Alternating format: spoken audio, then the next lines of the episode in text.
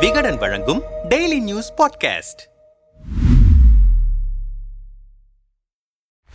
அதிமுக பொதுக்குழு தொடர்பாக மாறி மாறி வரும் நீதிமன்ற அறிவிப்புகளால் இந்த முறை எடப்பாடியின் கை ஓங்குமா? இல்லை பன்னீரின் கை ஓங்குமா என்கிற எதிர்பார்ப்பு எகிரிக்கொண்டே இருக்கிறது. இந்த நிலையில் விரைவில் கட்சியின் பொதுச் செயலாளர் ஆவார் எடப்பாடியார் அவர் வளர்ச்சியை நோக்கி பயணித்துக் கொண்டிருக்கிறார் என அவரின் ஆதரவாளர்களும் எடப்பாடியின் இந்த பாதை வளர்ச்சிக்கானது அல்ல என எதிர்த்தரப்பினரும் மோதிக்கொள்கின்றனர் எடப்பாடியின் எதிர்காலம் அடுத்த கட்ட திட்டங்கள் தான் என்னென்ன? அதிமுகவில் ஒற்றை தலைமைக்கான யுத்தம் சட்ட ரீதியாக உச்சநீதிமன்றத்தில் நிலுவையில் இருக்கிறது. அரசியல் களத்தில் மாவட்டந்தோறும் நிர்வாகிகள் நியமனத்தோடு சத்தமில்லாமல் ஒதுங்கிக் கொள்கிறது பன்னீர் தரப்பு. கூடுதலாக அவ்வப்போது ஆளுங்கட்சிக்கு எதிரான அறிக்கைகளையும் வெளியிட்டு அமைதியாகிறார் ஓபிஎஸ் ஆனால் எடப்பாடியோ தமிழ்நாட்டின் பல்வேறு மாவட்டங்களுக்கு சுற்றுப்பயணம் செல்கிறார். சென்னை உள்ளிட்ட தமிழகத்தில் மழை வெள்ளத்தால் பாதிக்கப்பட்ட இடங்களுக்கு சென்று மக்களை சந்தித்தார். ஆளுங்கட்சிக்கு எதிரான கண்டன ஆர்ப்பாட்டங்களையும் பொதுக்கூட்டங்களையும் நடத்தி வருகிறார். கூடுதலாக மூத்த நிர்வாகிகளுடன் தமிழ்நாடு ஆளுநரை சந்தித்து ஆளுங்கட்சிக்கு எதிராக புகார் மனு மனுவையும் அளித்திருக்கிறார். கட்சியில் மட்டுமல்ல அரசியல் களத்திலும் வலுவான தலைவராக தன்னை கட்டமைத்துக் கொள்ள பல்வேறு யூகங்களை வகுத்து வைத்திருக்கிறார் எடப்பாடியார். விரைவில் பல அதிரடிகளை காணலாம் என பொடி வைத்து பேசுகிறார்கள் அவரின் ஆதரவாளர்கள்.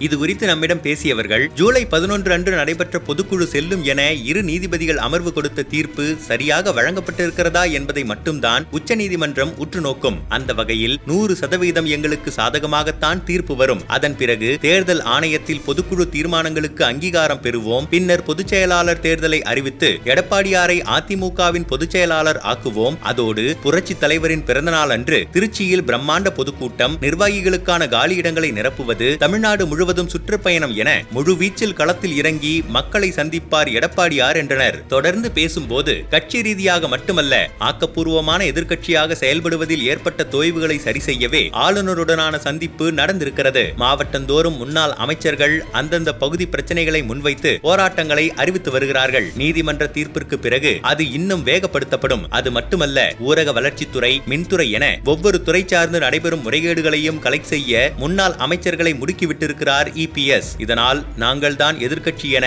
பாஜக செய்து வரும் பிரச்சாரத்தையும் முறியடிக்கலாம் என்பதே எடப்பாடியாரின் திட்டம். அதே போல பாஜகவுடன் சில முரண்கள் இருந்தாலும் அவர்களோடு இணக்கமாக செல்லலாம். ஆனால் டிடிவி தினகரன் ஓபிஎஸ்ஐ மீண்டும் அதிமுகவில் இணைப்பதற்கு வாய்ப்பே இல்லை என்பதில் மிகவும் கராராக இருக்கிறார். முன்னாள் அமைச்சர் விஜயபாஸ்கர் வழக்கில் வேகம் காட்ட தொடங்கியிருக்கிறது சிபிஐ. இன்னும் அடுத்தடுத்து பல அட்டாக்குகள் வரும் என்பதும் அவருக்கு தெரியும். ஆனால் அவை அனைத்தையும் சமாளிப்பதற்கான திட்டங்களுடன் தான் எடப்பாடியார் இருக்கிறார். இனி எதற்கும் அவர் பின்வாங்குவதாக இல்லை. இரட்டை இலை சின்னத்தையே முடக்கினாலும் கூட வேறு சின்னத்தில் போட்டியிடுவாரே தவிர மீண்டும் பழைய நிலைக்கு செல்ல மாட்டார் என்கிறார்கள் உறுதியாக. ஆனால் எடப்பாடி தனித்து வளர்வதற்கான சூழல் இல்லை. அதற்காக அவர் மெனக்கெடவும் இல்லை. கட்சியாகட்டும் எதிர்க்கட்சி தலைவர் பதவியாகட்டும் அவர் பின்னடைவைத்தான் சந்தித்துக் கொண்டிருக்கிறார் என்கிறார் மூத்த பத்திரிகையாளரும் அரசியல் விமர்சகருமான எஸ் பி லட்சுமணன். அவர் நம்மிடம் பேசும்போது எடப்பாடி பழனிசாமி பிரபலமானவராக இருக்கிறார். அதில் எந்த மாற்று கருத்தும் இல்லை. ஆனால் அதிமுக தொண்டர்கள் மற்றும் பொதுமக்களின் குறைந்தபட்ச எதிர்பார்ப்பை கூட அவர் பூர்த்தி செய்யவில்லை என்பதே உண்மை. தேர்தல்களில் தொடர் தோல்விகளையே சந்தித்து வருகிறார். பணபலத்தால் சட்ட ரீதியாக கட்சியில் பதவியை பெற்றுவிடலாம். ஆனால் மக்களால் ஏற்றுக்கொள்ளப்பட்ட ஒரு தலைவராக எடப்பாடி உருவாவதற்கான வாய்ப்பு சுத்தமாக இல்லை. சட்டமன்றத்திலும் அவர் ஆக்கப்பூர்வமாக செயல்படவில்லை. கள்ளக்குறிச்சி சம்பவம் கோவை குண்டுவெடிப்பு உள்ளிட்ட பல பிரச்சனைகளில் அவர் சரியான விகிதத்தில் எதிர்வினை ஆற்றவில்லை. ஆளுநரை சந்தித்து ஊழல் புகார் அளிப்பதெல்லாம் ஒரு நாள் கூத்துதான். சொல்ல போனால் திமுகவுடன் தொடர்ந்து அனுசரணையாக இருந்து வருகிறார் எடப்பாடி பழனிசாமி பதினெட்டு மாதங்களாக